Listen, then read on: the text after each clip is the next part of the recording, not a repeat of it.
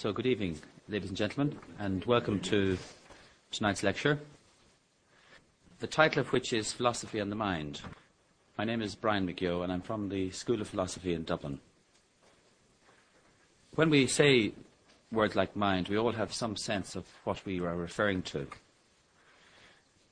Everybody in this room would know that it's something to do with that aspect of us that actually is engaged in thinking we might recognize it's that area that we refer to when we say, I'm confused or I'm very worried. And we have some sense of what it is we're talking about when we say mind. I'm not too sure how much we understand about the mind.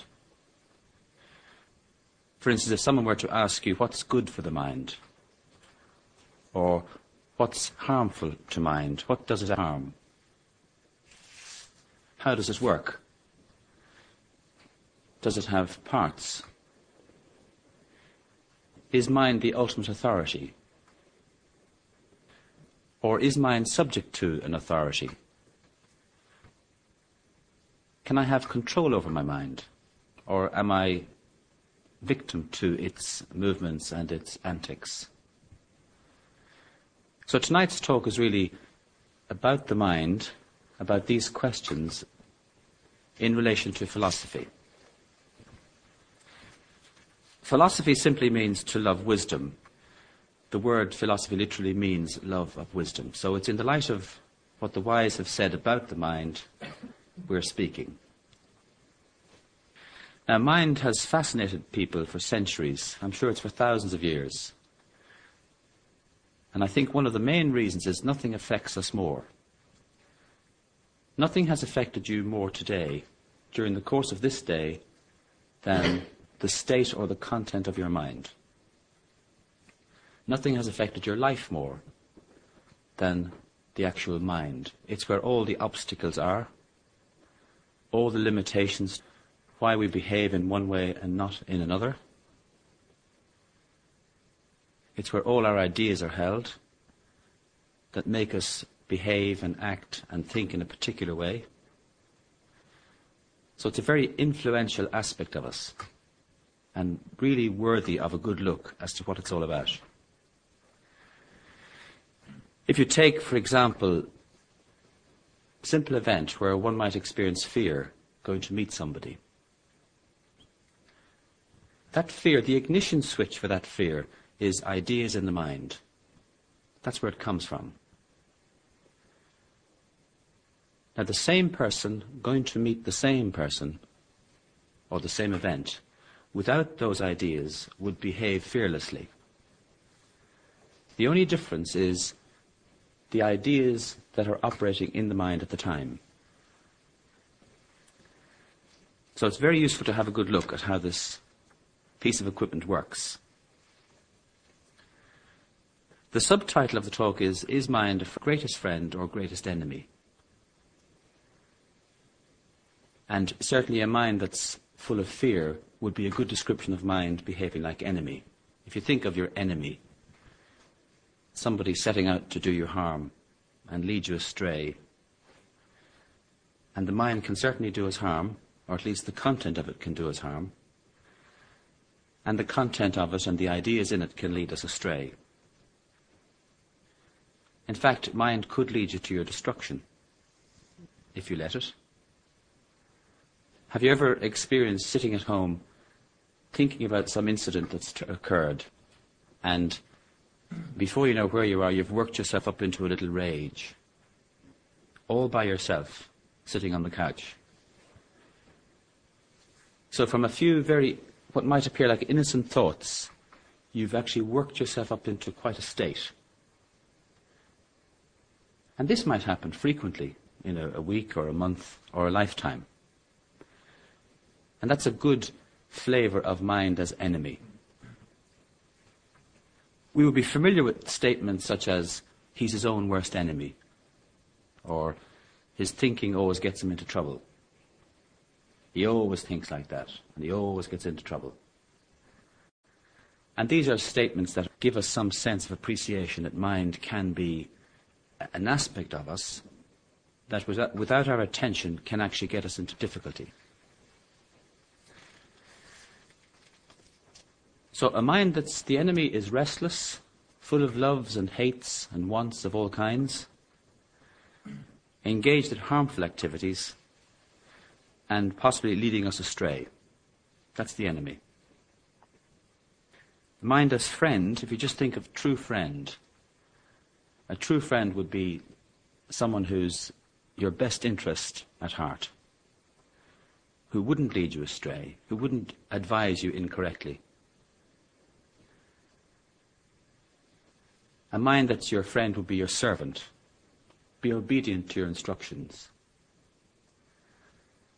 So if you told a mind that was your friend to stop worrying, it would stop immediately. Whereas you could experience walking around your house or your place of work full of worry, asking the mind to stop it, and it just persisting and continuing regardless. So mind as friend would be obedient, would do as it's told. So we're going to look now at what the true purpose of mind is.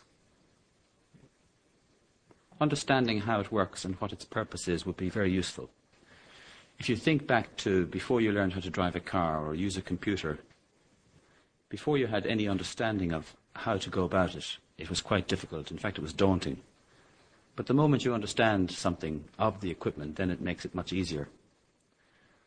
So, I'm going to read a piece from a teacher. His name is Ramana Maharshi. He's from the East, from India. A spiritual teacher. He lived 1800s, died 1950. And he's speaking about this aspect that we're addressing. He's speaking about the mind. Now, in this extract, he uses the word intellect, and he's referring to mind. All living beings are aware of their surroundings, and therefore intellect must be surmised in all of them. At the same time, there is a difference between the intellect of man and that of other animals. Because man not only sees the world as it is and acts accordingly, but he also seeks fulfillment of desires and is not satisfied with the existing state of affairs. In his attempt to fulfill his desires, he extends his vision far and wide and yet turns away dissatisfied. He now begins to think and reason. The desire for permanency of happiness and of peace bespeaks such permanency in his own nature. Therefore, he seeks to find and regain his own nature. That is, his self. That found, all is found. Such inward seeking is the path to be gained by man's intellect.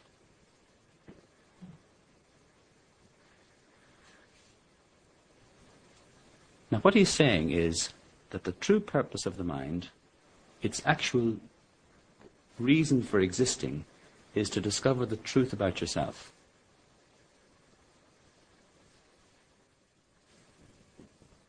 So the mind is a piece of equipment, and its function is to make this inward journey and discover that which is true in myself. That's its function, that's its purpose. A secondary purpose is living an intelligent life. So living intelligently and completely and fully in the world is second to its primary purpose, which is to discover the truth. Like it's actually the only tools we have to discover the truth about myself. And participation in the world is like a playing field.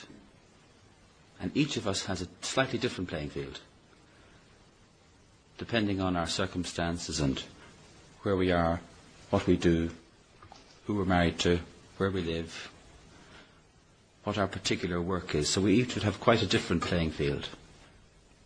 But the playing field is what's presented to each of us to make this discovery. So every single event that happens in life can be used to discover the truth about myself, or it can be seen as a terrible imposition or interference in my life. Now, the next question I would ask is where does the mind come in the order of things? Where is the mind in relation to authority? It makes quite a difference. If the mind is the ultimate authority, the idea of it being a friend or enemy doesn't come into the equation. If mind is the ultimate authority, I then come underneath its instructions and its directions. So the idea of my being a friend or enemy of mine doesn't arise. So it's a singularly very important question. Is mine the boss? Now imagine working in a company all your life and finding out close to the end, someone came along and told you that your father actually owned the company. And unknown to you, he left it to you. But nobody told you. And you'd spent all your life working under the directions and instructions of some junior staff. Then you looked back and saw that all these instructions they gave you were the cause of all your misfortune. all these instructions were the, the basis of poor decision making. You'd be quite angry. Now, it's a little bit like that. You've got to ask and inquire into who is the authority over the mind? Is it possible that I am the authority? Now, it's easy to see that mind has some authority over the body. If you look at a person, you can see, you can get some sense. If they've got very sad thoughts in the mind, you can see that they're looking a bit sad and gloomy. If they look happy, you could assume there's a few happy thoughts in the mind, to some degree. But beyond that, is mind the ultimate authority, or am I the boss? Now, when we speak of the mind, we express it in a way that suggests it's like a possession. We say things like, I have a mind. You don't go around saying, I am a mind. You say things like, I have something on my mind I'd like to speak to you about.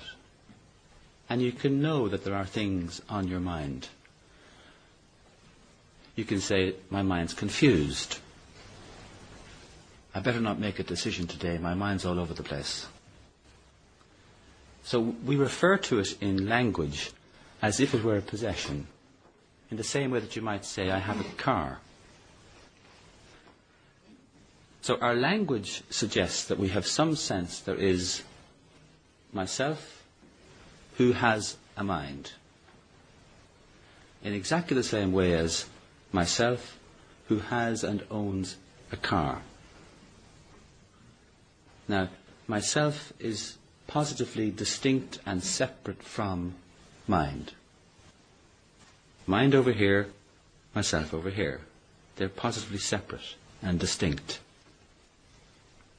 Now, from another source, also Eastern, there's a particular piece here that describes this, which I'd like to read for you. The author of this, his name is Sat Prakashananda, and he's speaking about exactly what I've just been referring to. Mind, according to Vedanta, is something distinct from the physical body on the one hand and the spiritual self on the other. It is not identified with the spiritual self because the spiritual self is the knower. The mind is not the knower. Mind is an object of knowledge, just as you perceive an external object. Similarly, you can observe your own mind. Since it is an object of knowledge, an object of cognition, mind cannot be the knower. You are essentially the knower. Now, what he's saying is that there's a you or an I who is the knower of, the perceiver of, and aware of the mind. And if that's true, then the possibility of us controlling mind is very real. The possibility of it making it our friend is also very real. And the possibility of coming out from and to cease working at its behest is very real.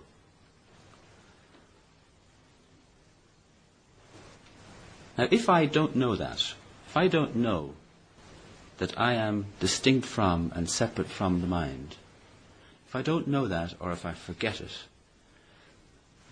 I end up becoming the mind. I forget myself and I actually become the mind, and my life then depends on the state of mind. So I see everything through and relate it to the state of my mind. So, for example, if the mind is full of worry, I say things like, I'm very worried.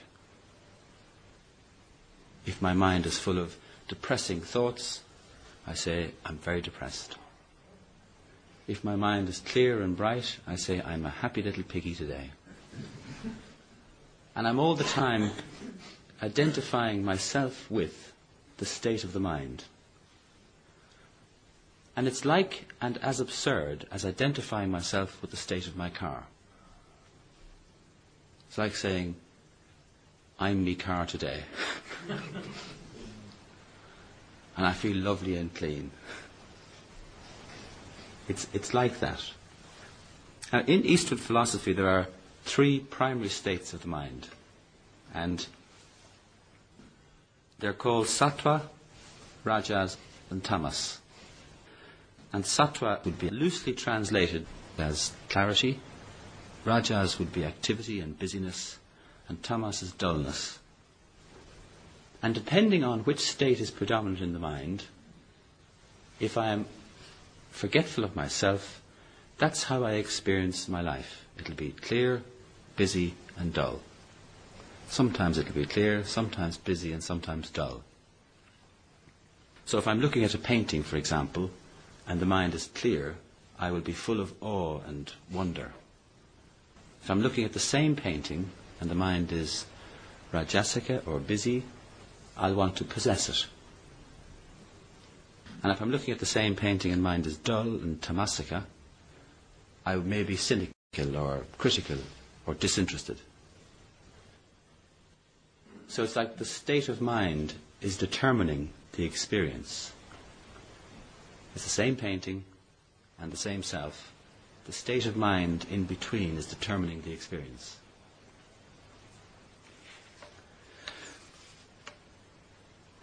And when I speak about these states, you recognize them. You can sit there and acknowledge and be familiar with the three states. That also highlights and tells you that there's you that observes and knows about the mind.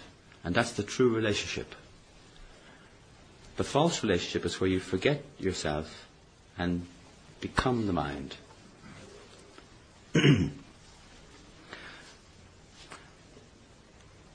Moving on, the question arises how does the instrument work? If mind is an instrument and I am the, the owner of it, it would be useful to know how it works. And simply, there are two main parts I'd like to highlight. If you consider a mind as a circle and divide it in half, and the top half is what we refer to as intellect. And the job of the intellect is to decide. That's its main function. It discriminates between good and bad, right and wrong, level from crooked, black from white. It decides and makes decisions. It discriminates. It's the seat of memory. It's the point of creation or inspiration. and reason also operates from there. So that's its function. If you look to the lower half of the circle, you have what's called the ordinary thinking mind. Now, its function is simply to receive the impressions through the senses. You're using it at the moment. So all the impressions here are being received through the senses, and the thinking mind's job, its main job, is simply to interpret so you have these two beautifully fine tuned instruments, if you like, or aspects of one instrument. And if you try to use the active mind to make decisions, it will become very agitated and very confused. It can't make decisions. It doesn't know how. The intellect aspect of mind is pre programmed. When you arrive, it's already programmed. The computer chip is in place. It knows how to decide, it knows how to reason. It is the point of creation, inspiration, and it knows how to discriminate all by itself. And all of the thinking and the confusion and the worry and the anxiety that we stir up in the active part of mind actually prevents it from working properly. We actually stop it working beautifully.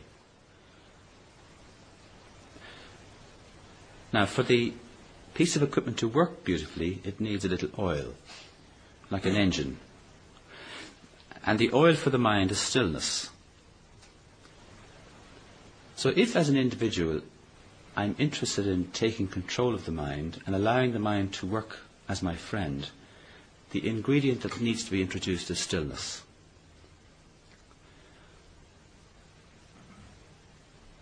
Creating activity in there actually is like taking all the oil out of the engine and expecting it to work nicely.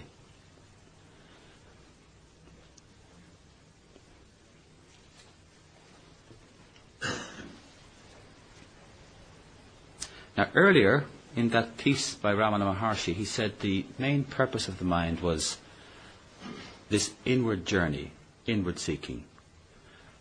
All the activity and commotion that we create in mind is because we allow the mind to go outward seeking.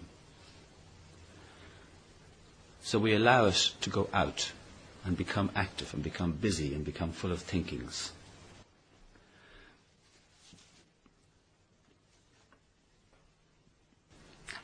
And what moves the mind out, what creates all this activity, is desire.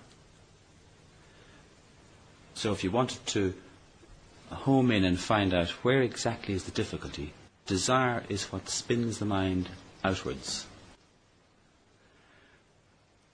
A further piece by Ramana Maharshi about this, I'll just read for you now. The state of no desire is freedom. There is no duality in sleep and also no desire. Whereas there is duality in the waking state and desire is also there. Because of duality, a desire arises for the acquisition of the object. This is the outgoing mind, which is the basis of duality and of desire.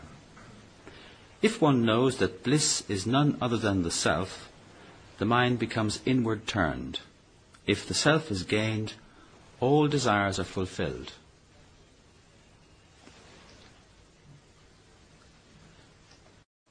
So, central to all the activity and all this outward moving mind and all the seeking, outward seeking, is desire. And I'm going to just give you a very common, at least I hope it's a common illustration. I just want to describe the outward moving mind when you meet somebody. It could be a stranger or it could be someone you know well. The first thing that happens is you have ideas about the person you're meeting. That's the first little piece of activity that starts. And closely behind that, in come ideas about yourself. So you're standing there in front of someone, you're being introduced to them, you have a little selection of ideas about yourself and ideas about them. And the mind can be quite busy. When that happens, the attention splits. It's split between what you're thinking about the person you're meeting and what you're thinking about yourself. If that's the case, you start to react to the person. So you start to say things, and they may not even be coherent. They may have a sort of a nervous flavour to them. And it results in you feeling very uncomfortable. So you could be simply standing there, meeting a stranger, and be really, really uncomfortable. And you know the responses are artificial. You're talking about things you may not even want to talk about, or you're saying things you may not want to say. They're just artificial. And the experience on such occasions would be one of division. it Wouldn't be very harmonious. And if there is a need in the situation, it wouldn't be met. It would be obscured by all this activity in the mind. Now, the same event, with the mind moving inwards and still, you would have no ideas about yourself, firstly. You would have no judgment or ideas about the person you're meeting. So the attention would be singular. The heart would be open. Your responses would be absolutely natural, perfectly natural, and very appropriate to the particular situation that you're in. You would experience great sense of ease, be at ease in yourself. And whatever the needs are, they will be met fully. Now, those two pictures are light years away from each other. One is very active, nervous, artificial, false, uncomfortable response. The other is full of ease, full of rest, appropriateness, and naturalness. And the only difference is which direction the mind moves. moves inward, you get the goodies. moves outward, you get all the agitation. And desire is what moves it out. Like a simple desire to impress somebody could create all that scenario that I've described. So desire is what draws the mind out. Walking down Grafton Street in around Christmas time, I thought my wife was beside me, and frequently I had to look around and realize she was gone. And desire not only dragged her eyes to the shops, but it literally dragged her body into various shops. I sort of found myself doing this frequently, having to go back and find out which shop did she go into. So desire draws us out and draws the mind outwards. Its nature is insatiable. The moment one desire is satisfied, a new one arises. That's its nature, that's how it works. And we tend to fool ourselves. We think when the desire is satisfied, I'll be blissfully happy. But the space is tiny. We satisfy one and then we move on. The wise describe desire as the main enemy, and principally because they see the desire and the consequences at the same time. We see them separately. So, for example, we think it's possible to spend money at Christmas time, and we're disgusted when the bill comes in telling us how much it is. We think this should be different. We think we can overeat and stay slim. We're disgusted that the weight has gone on. you would never hear a human being going into a pub saying, Make me feel a little bit sick until three o'clock tomorrow. or, or, here's 20 pounds, make me feel a little woozy just tomorrow morning. Now, we actually don't see them together. We see them t- totally separately. And we think we can behave in one way to satisfy desires and avoid the consequences. The wise see the two of them together. They don't have any struggle with it. They actually see the two side by side. Now, desire also sends our mind back into past or off into the future. If you just consider nursing an offence, someone had said something to you. They might have even have looked at you the wrong way. And you start to spin a little cocoon and you nurse an offence. And this can go on for weeks. How dare they speak to me like that? And me, after all I've done. And you can spend day in, day out nursing one singular little offence like that. If I were to cause offence here now, tonight, and you met me in Grafton Street in six weeks, you could find it's the very first thing that comes to your mind. And if you're with somebody, you'd say, There's that guy. theory is, wait till, till I tell you what happened. Six weeks to the day. You won't believe what he said. Wait till I tell you. And it will be quite substantial in your mind. So, nursing offences, uh, bemoaning our situation, speculating about the future, trying to secure the future. These are all flavours of mind either moving back into the past or moving off into the, the future. And desire is central to it. Aversion, which is desire's first cousin, this is a desire not to do things, produces endless agitations in the mind procrastination, idle thinking. Just think of all the agitation in the mind that's connected with not doing things. You have a phone call to make, it's Monday morning at nine o'clock. You put it off till Friday and drive yourself insane for the week. And that's only one. If you have six or seven of those, mind is like one of these little glass, glass balls full of snow. It's just full of agitation. And a mind that's agitated cannot be a useful condition. It can't be your friend, that's for certain, if it's agitated. And when you eventually attend to the task, you see it took five minutes and you experience great relief. Then you go out next week and you repeat the thing exactly the same again.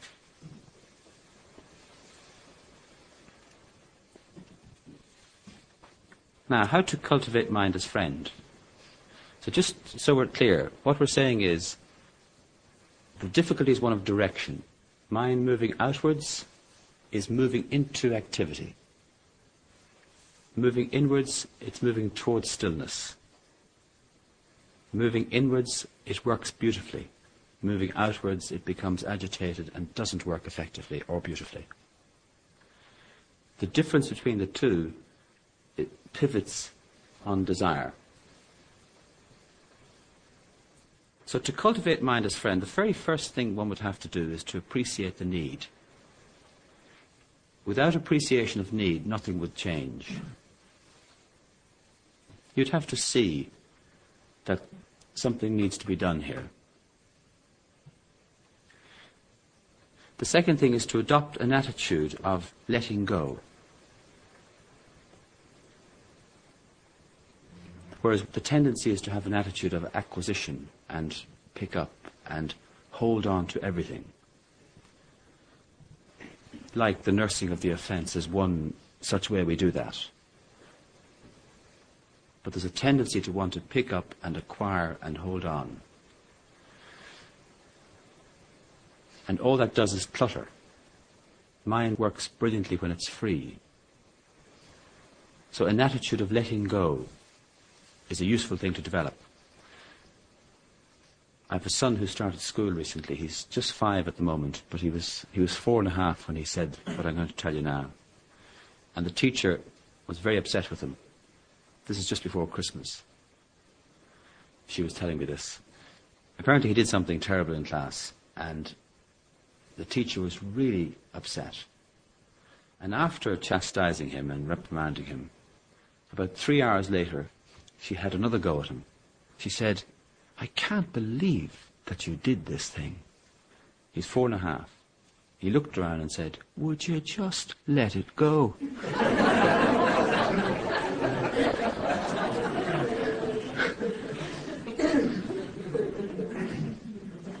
now, in case you think he's some sort of special guru, I think he may have heard his mother talking.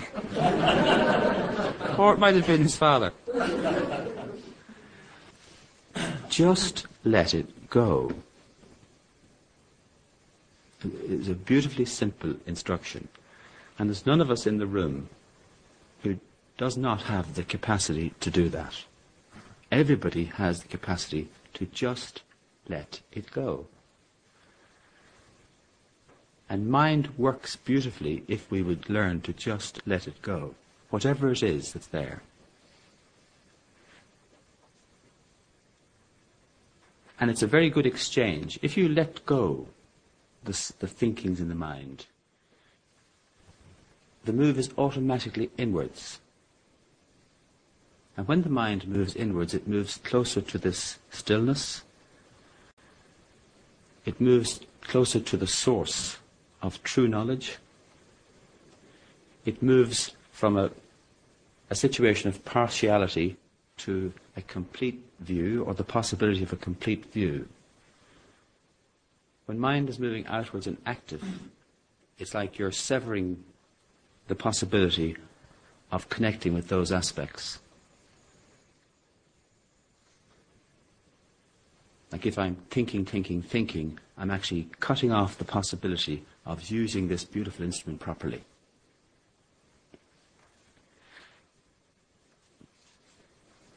Now, some aids to help us. The, the simplest way of quietening the mind, the simplest and most effective way, is to pay attention. Like if while I'm speaking now, you are inattentive and thinking of something from today or something from later on, your mind will not be nice and quiet. But if, while I'm speaking, you're just listening to the words coming out of my mouth, your mind will be quiet. And you will experience that. Now, the difference is the attention is single pointed or it's divided. Single pointed, the mind is quiet. Divided, the mind is very, very busy. And it can get to extremes. If, if you're familiar with trying to do a job and worry about the deadline at the same time, you know what that's like. It's quite extreme. It can be extreme. So single pointedness of attention is the simplest, easiest way to bring the mind to rest and allow it to be quiet. When the attention is single pointed, it produces a sense of non attachment. And it's the non attachment that gives you this opportunity to let go of desires. Or, if you reverse that, the attachment as a result of desire causes all the agitation. So that's the first aid to help us. And again, these aren't complex, these are very simple aids to, to doing this. Now, to help with concentration, one needs to be clear about the aim of one's life. Now, this may sound like a, an unusual aid to helping concentration, but if you consider a meeting you're attending or any task you're engaged in that you don't know the aim of, or you're not clear about the aim, you will find that that meeting and all the decision making will go all over the place. There's nothing that's concentrating it. So it's very, very difficult to, to stay steady. Now, if the life, the whole life, is not dedicated to something, that's what that will be like. It'll be all over the place. Instead of concentrated and focused on something.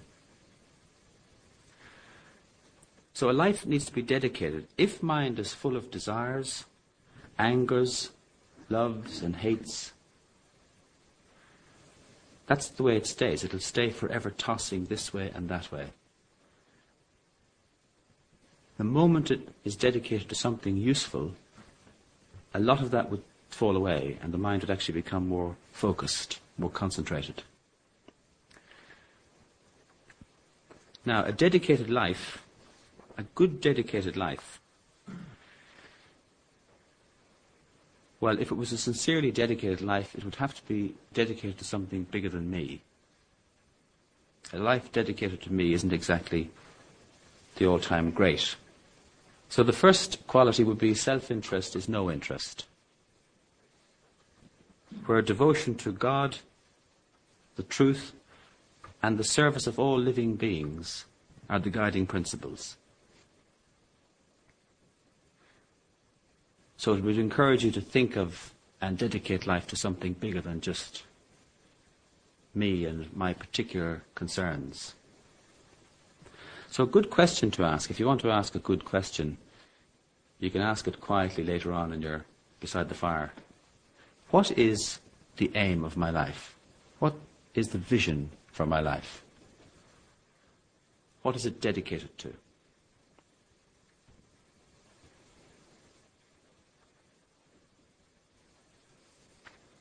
The next aid would be good company. And every time you think of good company, you always think of people. But good company is people, it's literature, it's music. And good company is company that puts you on your best behavior. Company that keeps extracting the best from you. Company that makes your speech truthful. Company that raises up your behavior to the highest possible standard.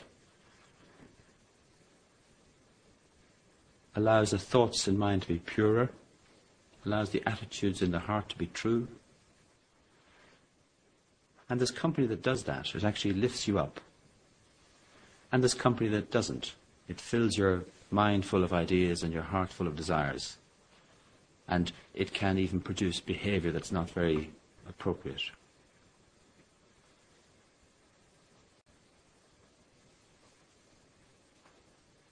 And reading, I mean, to read good literature can be very uplifting. The lives of the saints, scripture can be really extremely useful for nourishing the mind and lifting it up.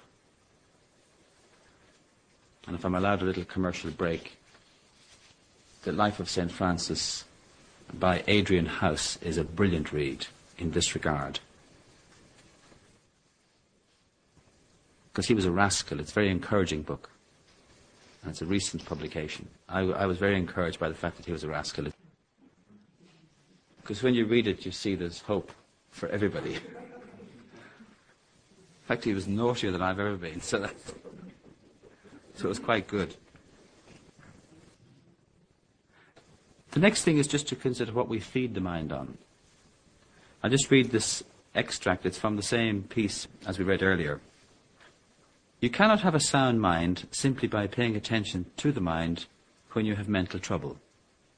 Just as you cannot expect to have a good physical health if you take care of the body only when you have physical ailments. If you want to have a good body, a healthy, strong body, you must take care of it at all times. Similarly, for the development of the mind, you have to feed the mind with rich food. Nourish it regularly, strengthen it, enrich it just as if you feed a cow well, you can get abundance of milk. Similarly, if you feed this mind well, then only can you get rich food from it. That is, you can have peace, you can have wisdom, you can have strength and joy.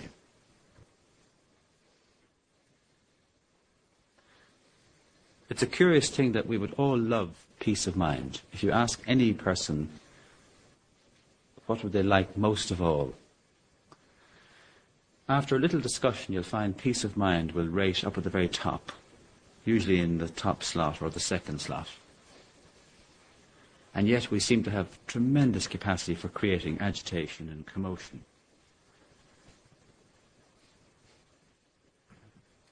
So food for the mind is principle. The mind needs to be referred to and fed on principle. And a simple way of doing that is you can ask yourself in any situation, what is the principle operating here now? I was recently on holidays abroad where I got three parking tickets.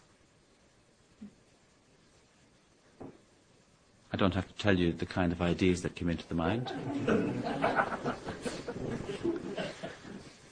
and if principle were not remembered, one would arrive home with the unpaid parking tickets in their bag. Because principle wouldn't operate. What would operate is what's in it for me? What can I get away with? And if principle isn't operating in the mind, that's what is working. What's in it for me? What can I get away with? What can I get out of this? And we would justify it. Sure, I don't live there. I don't, I don't have to contribute to the roads there. I pay my taxes at home. You could justify it in all sorts of different ways. But the moment you introduce principle, it wipes out all of that justification and you just pay the fines. The f- last piece is rest for the mind. The mind needs rest, and there is a useful tip here. Sleep is rest for the body. Sleep does not necessarily bring rest to the mind. And sometimes you can go to sleep at night and you wake up and it's as if a bus is running up and down your bed all over you all night, mind wise. So sleep is to body as stillness is to mind. So stillness nourishes and refreshes and revives the mind, not sleep. So sitting quietly for a couple of moments and quietening the mind is resting the mind, nourishing it and uplifting it, and preparing it for future work.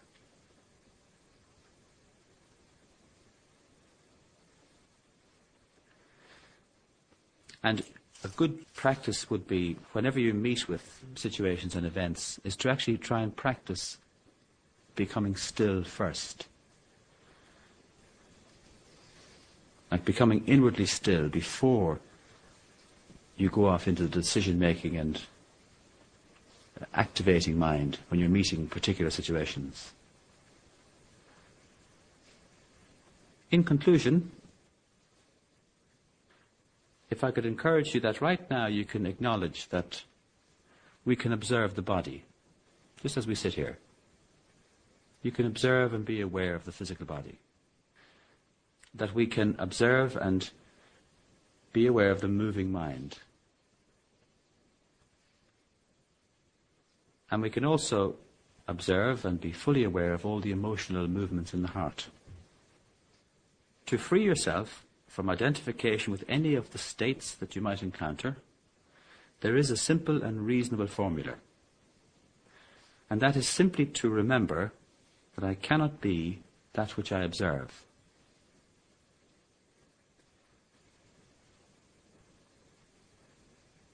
I cannot be that which I observe.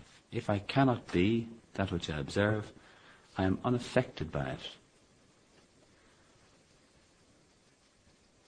So I do not have to live under the tyranny of the mind. It's, a, it's actually a piece of equipment, it's a toolbox. It's a toolbox which I could use.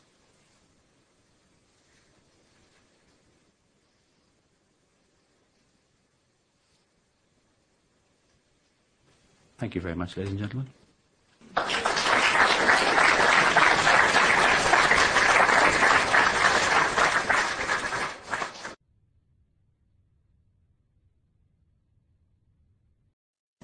Well, welcome back, ladies and gentlemen.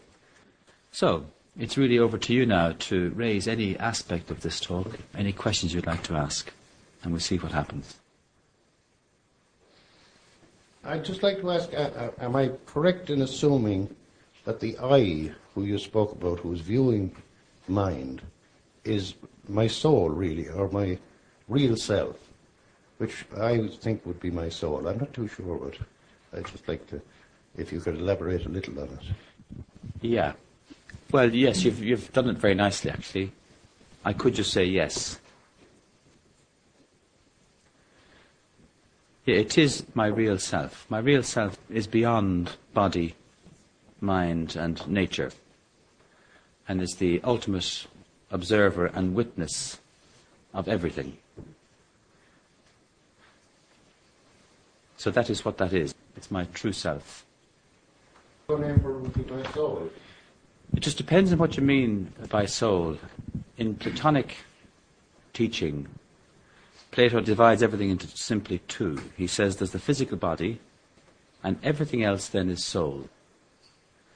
So Plato's description of soul includes mind and heart and the nature.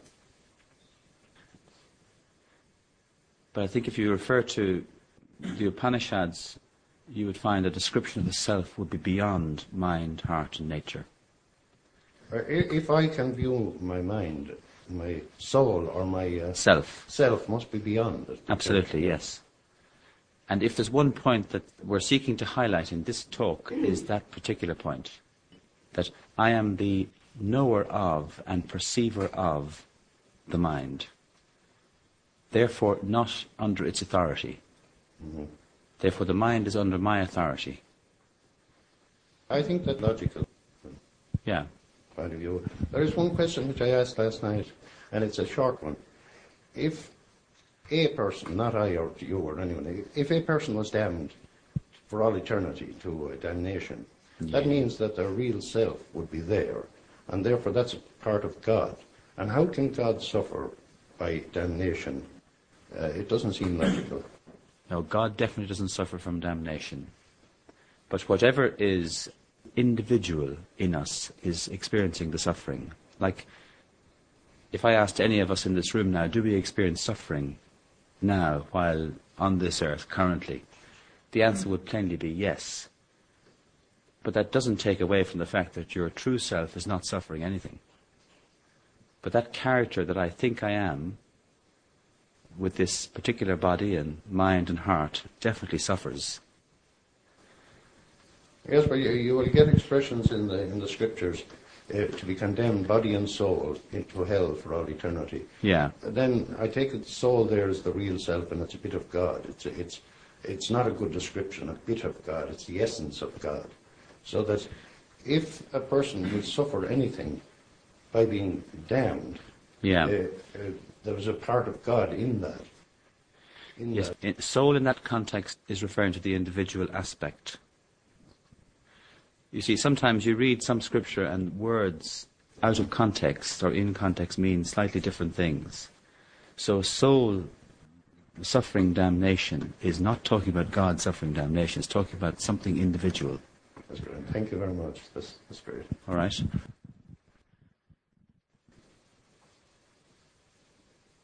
What else? In order to be the observer, it sounds like, first of all, to a point you have to actually step outside yourself, to detach. Would you actually, would it be right in thinking that you, to think of your body as a third person? And your body and mind. Like, the mind is thinking a certain way, like the mind is Rajasic at this point in time, or the leg is sore, and so disassociate from it. Well, you, you can just simply become aware of the mind and its activity, uh, the body and its um, ailments or discomfort. I mean, I'm not sure if stepping outside yourself is, is a useful concept. You, you can't step outside yourself. Or relate yourself then as if it were not yourself, but the body and mind, as the third person. I'm just not sure how useful that is because there is one. There's only one self. You are yourself, and it's uh, manifest through that particular form there, that body. Now, to know that I am not the body, but embodied, is very useful. I am not the mind, and I am not the heart. So to be aware and just observe is sufficient. Just observe, yeah. And it's like it's it's in the observation that you come to know what you're not, and you also come to know what you are. Is that a lifelong journey? I would think so. Mm. Yeah, There's no shortcuts.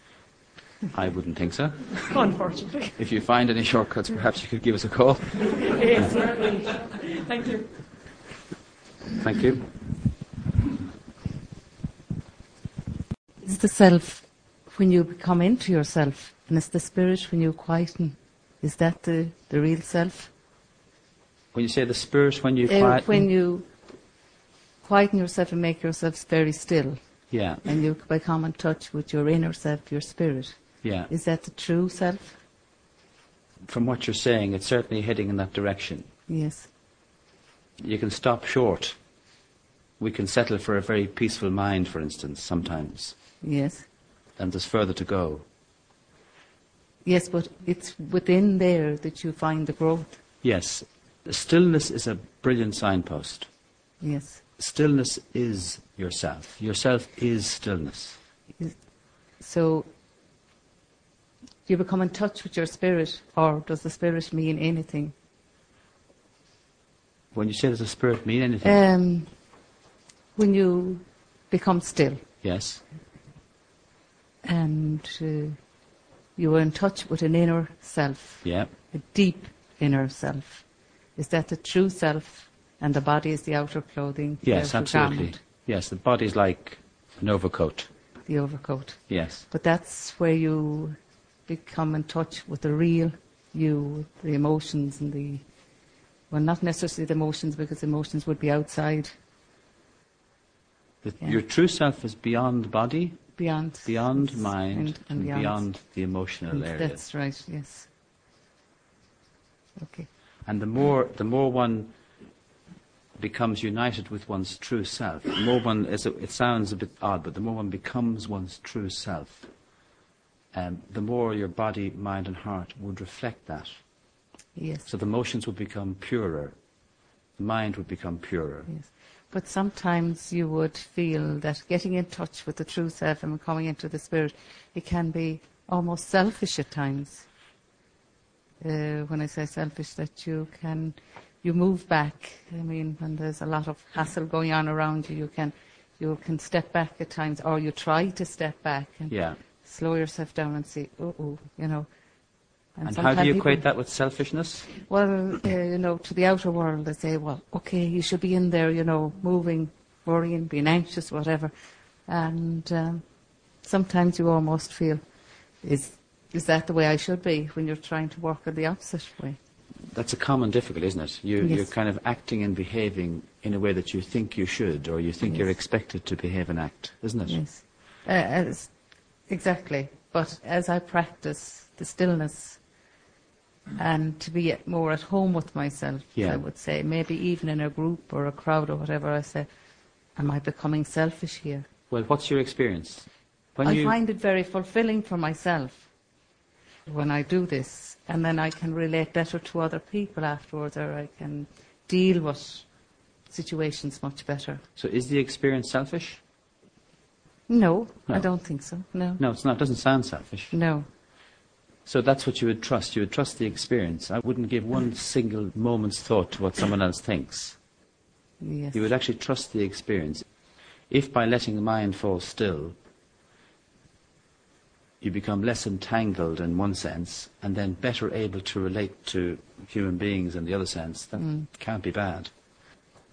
And it's a good direction, isn't it? Well, for me it is. Yeah. The journey I feel I'm on at the moment, I find very fulfilling. Yeah. But I almost feel guilty then at times if I am not, how would I say, rushing and racing. I'm very comfortable and happy where I am. Yes. But the world around me is so busy and so busy uh, in mind as well as physically. Well, that's the mind as enemy. That's the mind telling you you should be busy, and you should be active, and you should be doing something else. Mm. I'm busy in my own way, if you know what I mean, but Yeah. I'm not in a tangle about it Yeah. All But- the time. Of course, I have my days. Don't trust that stuff. Don't trust the mind telling you that you should be busy. Don't So- trust the mind telling you you should be So that's the enemy. playing to the gallery. Yes, that's the enemy. That's Yes. mind as enemy. Very much so. Yes. Stay busy. You Yes. Should, you should be doing something yes, else. I have that drive, yes. You should be worrying. No, I come to a stage, I do what I can about the situation. Yeah. And then I let go and leave it to my higher power. Excellent. Sounds good. what. Okay, thank, you very you. much. To follow on from uh, the last comment there, mind as enemy. People, a lot of people suffer from depression, Yeah. and modern science treats it with drugs and medication. Have you any comments or observations to make on how maybe one could use the exercises you gave here to help stop the mind being such an enemy as depression? Yeah. Depression can reach such a level that the only or the initial help has to be medical. So you, you can't write off medical assistance and say, well, everybody should be able to philosophize their way out of depression. That wouldn't be very fair. But you see, whatever you give attention to grows. Whatever you attend to grows. So if, for example, you have a tendency to think negatively about something, it could be about an issue or it could be just generally, and you continuously attend to it, you continuously go back to it again and again and again, it will grow and it will become all consuming. And that's what happens when somebody becomes very, very depressed. Now, I think we all experience that in some way. We have all experienced it in some degree, where we've got ourselves into a bit of a state, and something has to happen either externally or internally to snap yourself out of it.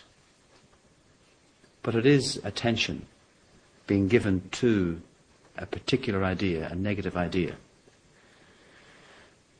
Now, it might be that it's deep in the, the nature, the tendency to give those things their attention, and you might need extra help. Meditation would be an extremely useful tool for someone who would like to clean up that area. It's very hard to address the causes of that make us behave like we do because they're very subtle. They're difficult to see. The only tool I can recommend that addresses the causes of why I behave like I behave is meditation.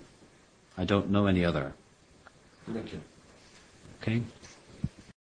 You might maybe help me with maybe two practical examples of, of day-to-day living, if I could just ask two questions.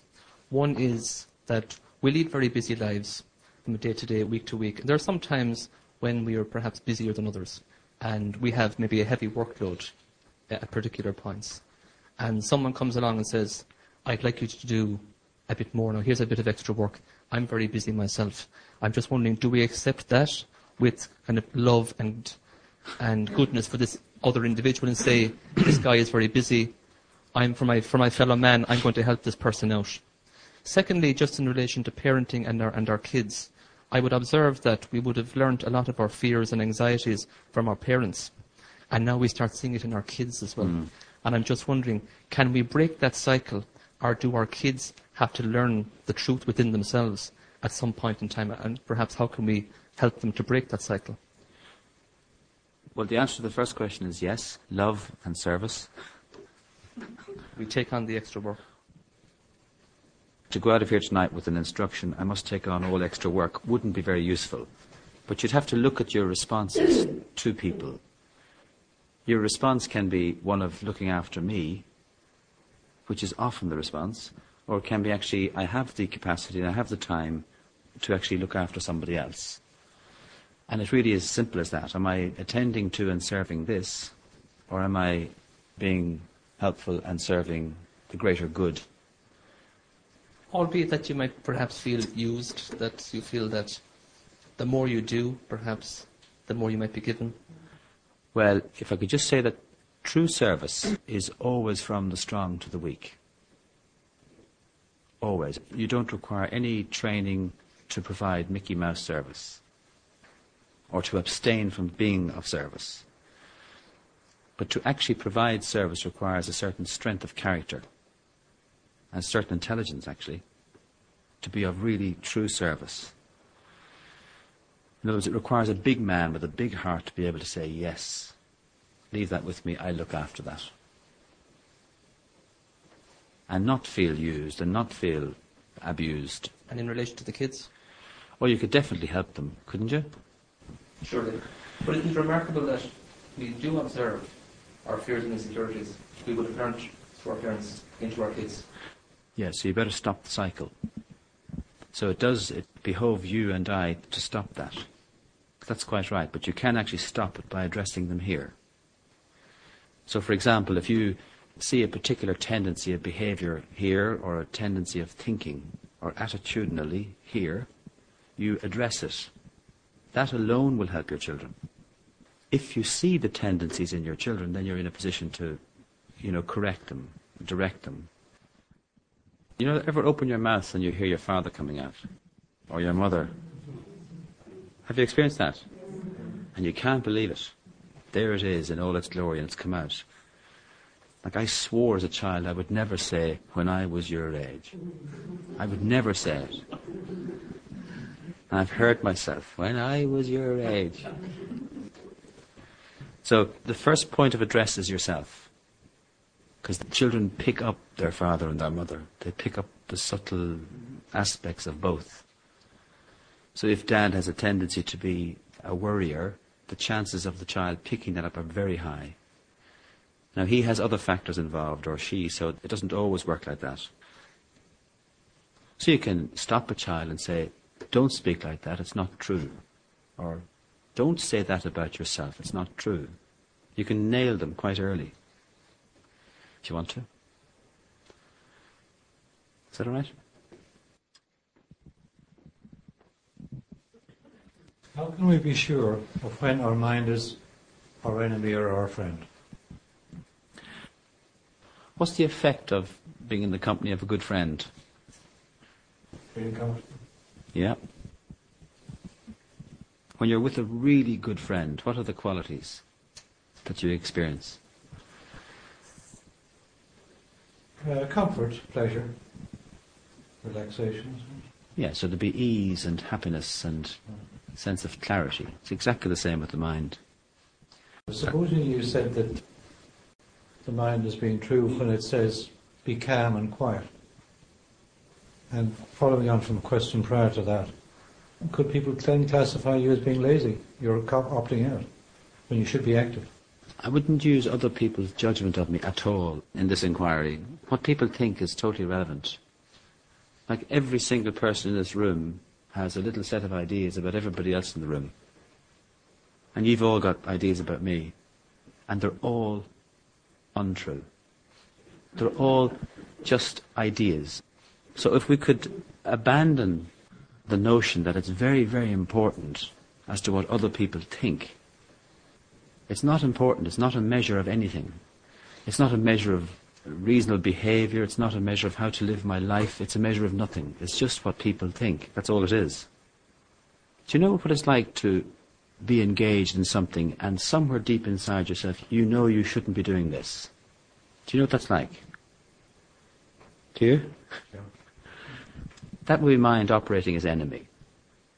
Or afterwards you've said something and you regret it later on. You, you wish you hadn't said that. Somehow you've said something and you wish you hadn't.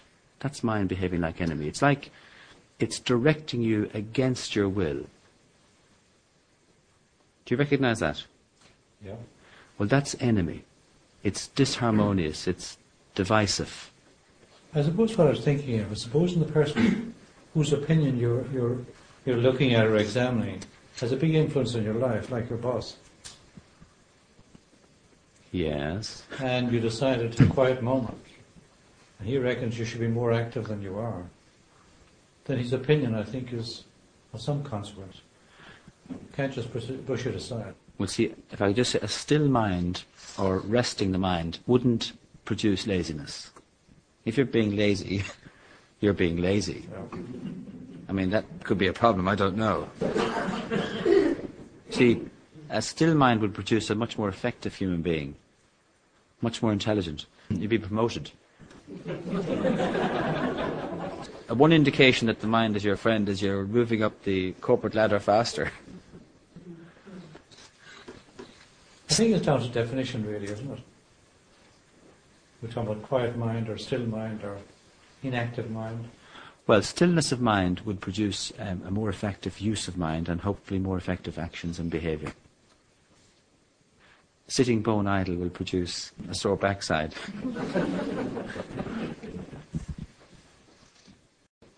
This is sort of like a follow on from that other question. I'm wondering, is there any such thing really as bad company? Or is it only all my perception? If I'm in the company of somebody like a good friend, as you said, I feel very much at ease. And if I'm in the company of somebody with whom I disagree, I'm not at ease. Or if they say things that I don't agree with, I'm not at ease. Or they might say things I might find insulting. Is not that just my discursive mind at that particular time? Or why does it happen with that person all the time if it is just my discursive mind? I find that it's very easy to let the intellect take over when you're with a person that you get on with. But we- when you're with people that you find it difficult to get on with, the discursive mind always seems to kick in. Um, that's one question. And the other question was, given now that we're led to believe that every cell in our body has intelligence, our um, heart and our solar plexus and our spine and our big toe and everything else has a divine intelligence. Every cell is intelligent, which would include our brain. Is not the sum total then of all that intelligence what we call our mind? You, you or could, is our mind separate from that again? No, you could you could You call would call that, that your like. mind. Yes, absolutely. So your brain, your brain is an aspect of your mind. Yeah, brain is really. really a physical organ, and it obviously has a very close association with mind because it allows the mind to be expressed through this body, and the brain is the mechanics of that expression. But mind is far greater than just brain, It's the whole production of the body, is- and more than that. Yes. and more than that. Yeah. That's where I get lost. And then to go outside of that again to the self Yes. is a different thing again. Yeah. I understand the self, and I understand the sum total of the body being intelligent. And to me, I thought that sort of all those workings produces what we call the mind. I can't quite understand where the mind fits in. Well, just hear the mind as the subtle aspect, firstly. It's not just located in my head, and it's not just limited to this physical shape here. It's broader, it's vast, it's everywhere. Emerson describes mind as being singular and universal, and we each have access to it. It's we that claim we have a little private mind. But it's like there's a vast universal mind, and we isolate a little piece of it and say, that's mine. And we people that with all sorts of thoughts that we're familiar with, and we call that my mind. But really, what we're doing is we're putting a little fence around a small part of mind and saying, that's mine. So you're saying mind is universal, Yes, right? and singular. And you have proof of this. You know, a mother can wake up at night and just jump out of bed and go and attend to a child. Something has informed her that the child needs attention. Some Can- people would call that the divine intelligence, would they? Well, it's happening through the mind. It's happening in mind, as it were. Yeah.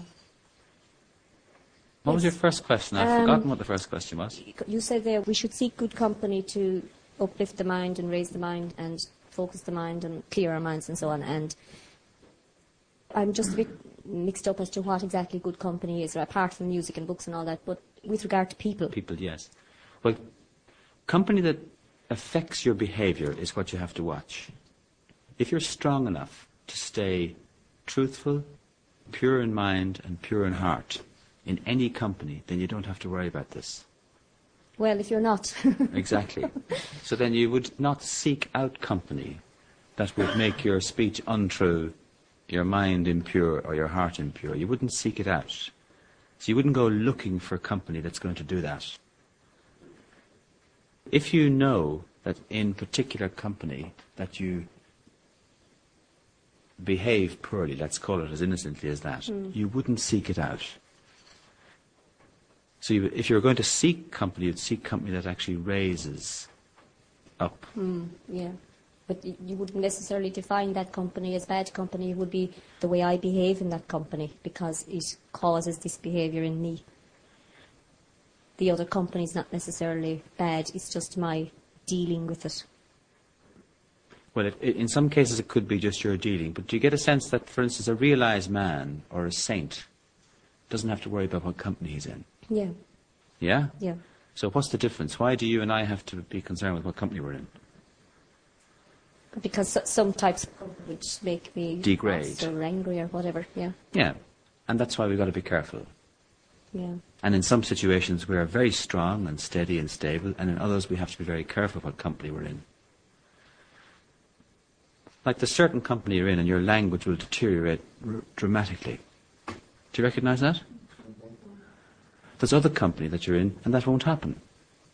That's a fault within myself, though, isn't it? It Not is. the company.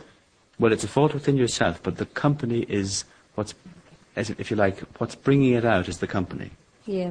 And until you're strong enough to not be affected by the company, then you have to be careful. All right. Fair enough. Does that make sense? Yes, yes, yes. yes. Thank you. During the the talk, you mentioned to dedicate one's life to hmm. something other than yourself. So, in other words, a purpose in life. Yeah. Would that be true? Now, for myself, and I've asked the lady beside me as well about purpose in life. For most people, you know, it's just getting through the day, career, all that sort of thing. And purpose in life to me seems like a very lofty ideal. And I've no idea what it really is. And if people do have a purpose in life, I'd love to know what it is. You know, apart from the day to day stuff. Yeah. Well, you could actually, firstly, uh, ask the question. That's the first step with this. Mm-hmm. You could simply start asking the question what is this life dedicated to? In other words, don't try and pin it all down this evening. Just start by asking the question. And asking the question starts to reveal what exactly this life is dedicated to. You start to see that it's maybe self centered and so forth and so on, mm-hmm. and totally absorbed in what you might call ordinary day to day activities. Now, in whatever circumstances you are in, dedicating the life to something useful will change all those circumstances. The exact same circumstances. In other words, a lady could decide if she's in the home with her family to dedicate every moment of every day for the benefit of the family. Mm-hmm. Now, that would be a shift from thinking about herself all day to something bigger. And that would be a very useful start. But if you think of it, someone like a Gandhi mm-hmm. simply had a vision for his country. That's all he had. The only difference between a Gandhi and some other Indian is the size of the vision. And it was sizable, it was in his heart, it was true, he felt it and believed it. And obviously he had his sights on it, and he didn't waver. But really, the only difference is the size of the vision. Today can be centered around me, which is the smallest possible vision that you can have. Mm-hmm. You could move out to the next level, which would be family.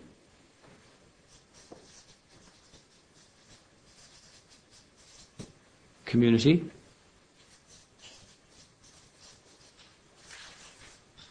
Nation, and so on, universe.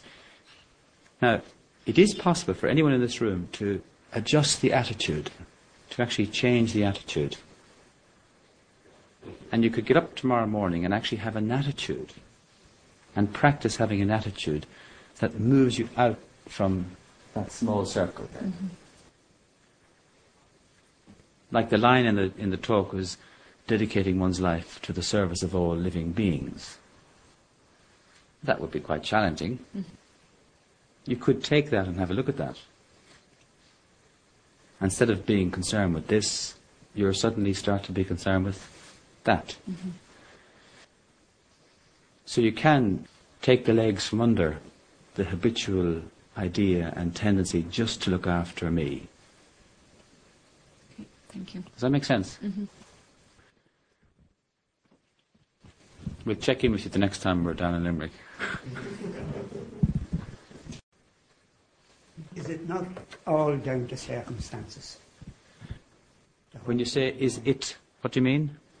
We're guided by uh, what happens in our lives, something we've no control over. We might go home tonight and we might be all nice and peaceful, and the wife says, I don't love you anymore. Yes, the baby, I'm off. Me. Isn't it all down to circumstances? When you say, isn't it all down to circumstance, what do you mean when you say it? Everything that happens in our lives, circumstances. Yes, we, Guides us, I think. we have to meet a great variety of circumstances. That's true. Yeah. And you don't know what you're going to meet. None of us know what we're None going to meet this evening. meet. That's right. So when you say, isn't it, what's the it Well, bit? well, how, how can we control our mind, like if we don't know what's, what we're going to meet? Yes, but you can learn to control the mind, and you can learn to be in control of and in tune with yourself, regardless of the circumstances.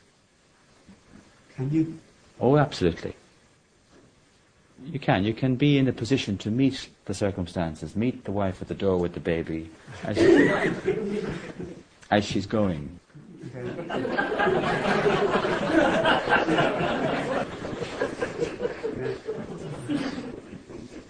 there is a common tendency to attribute blame to all the people involved, all the circumstances in my life, and all the events. And they're the cause of all our difficulties. Do you recognize that tendency? Well, it's not true. It's plainly not true. They are circumstances are circumstances, people are people, and events are events.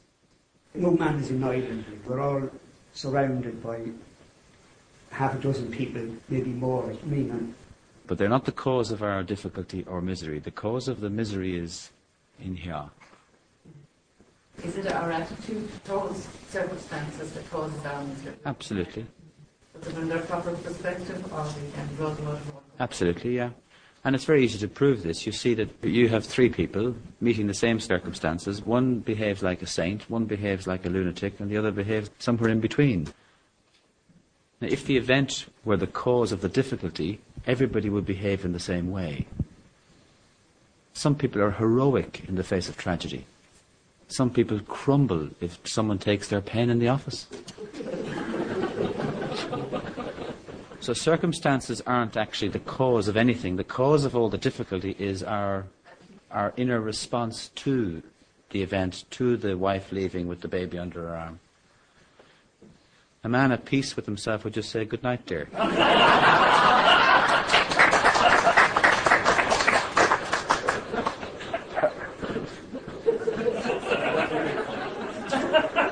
he'd look, he'd look to the positive side. He'd see no more bills.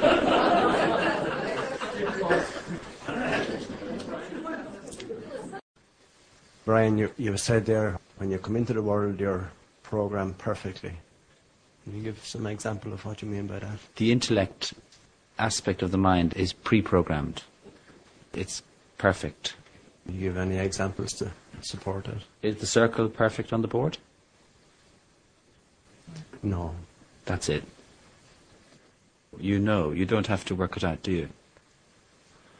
Was it a, chi- a child wouldn't? Would a child know that? No, the child would have to be educated. The intellect doesn't actually begin to operate perfectly in a child. The adult actually should behave as the intellect for the child until the child is able to use his own. But it does actually come in perfect. The intellect is actually the decision making capacity, the fact that it has access to true knowledge, the fact that it's the point of inspiration and creation, that is all in place. If I said to you, refine the aspect of your mind that makes decisions, you can't do it. You couldn't do it. The only thing you can do is you can stop interfering. You can stop interfering with the mind so that it can make decisions beautifully. But you can't actually adjust the quality of how it works. It just works beautifully by itself. So, in other words, if your mind is really still, the intellect operates beautifully by itself. You don't have to do anything. You look like I sold you a car with no wheels. No, I, I, I thought you meant that when you're born, that you're perfect. well, your true self is perfect. That's true. We're talking about two different things, but As a child, you can't recognize it. no, we're talking about two different things. We're talking about a functioning aspect of the mind in the first instance, and now you're talking about your true self, which is perfect.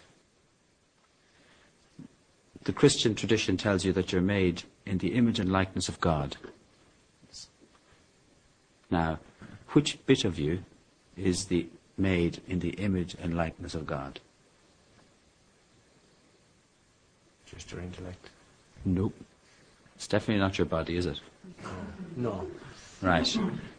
So it's that self that is beyond body, mind, and heart is in the image and likeness of God. And it is perfect. What do you call that? Yourself. But the scriptures say you're pure, perfect, and complete. And the difficulty is in the thinking. We think we're otherwise. I think I am a body. I think I'm a limited entity, separate from everybody else, separate from God, separate from my fellow human being.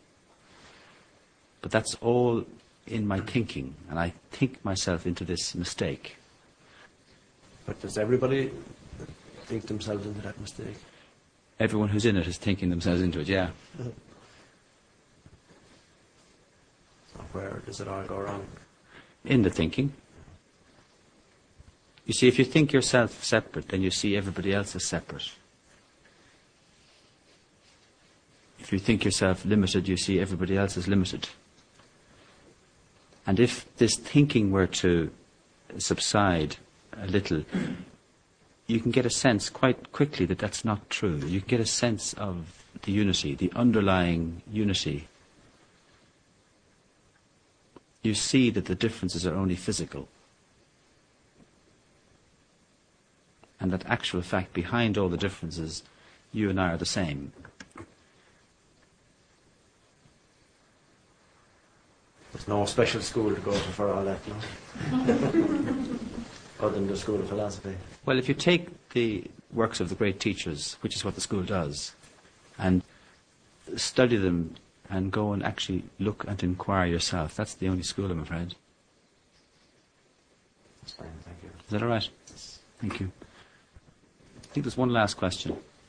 If there is one last question. You just mentioned there that we think we're separate to everyone else. Mm. And in your opinion, where did all that begin when mankind began to think that he was, you know, different from everybody else? And where does, in your opinion, original sin fit into all this? Like, you know, the old scriptures would say that it caused our our intellect darkened and our will weakened and our passions inclined us to evil and we were subject to suffering and death. Does that sound familiar? Yes, very. So do you have to ask when it started? Well, I do, yeah. What about today? If we're born perfectly programmed, Yes. I can't figure out when, when and why it happens then. Well, if you read different scriptures, they'll describe it differently. In the Christian tradition, it's Adam and Eve is the description of the fall. In other traditions, it's described as somebody somewhere wanted something for themselves, is how it's described. But it's much easier to look at today. It's much easier to see Adam and Eve, the behavior of Adam and Eve today, than it is to recall it as some historical point in time. Like the difficulty is happening today, it's happening now. It is, but if we're all programmed so perfectly, Could I just say that we're mixing up two things there? The intellect, as an aspect of the mind, doesn't need you to program it. It is perfectly programmed. It's a Mm. piece of equipment. That's Yes. one thing. yeah. Your very nature is perfect and pure and complete. Yeah? Yes, yeah. Then you have the individual, if you like, the individual character or the embodiment sitting on that chair over there, Mm. which thinks herself separate from every other human being. Yeah. Yeah? If you like, that's the piece that requires the work. But there'll never be a day when this bit here will be born not thinking otherwise, you know, thinking otherwise. No, you can appreciate and realize your true self while in that form. Yeah. But as human beings, we will always consider ourselves the way we consider ourselves, will we not? Will we- No, I not if you realize the truth about yourself, you won't. You begin to see the falseness and the error. But even though we see it, we still don't correct it eternally. You know, it's No, no, no, no. I mean that you do actually see it. It's no longer a mistake. It's no longer error. You see that you and I are the same. I do, but that doesn't stop me from having an argument with you tomorrow about something. You know, it still doesn't make for. No, it's not an intellectual seeing now. It's an actual appreciation that we are all the one single same self. To reach that point, there would be no error. There would be no mistake.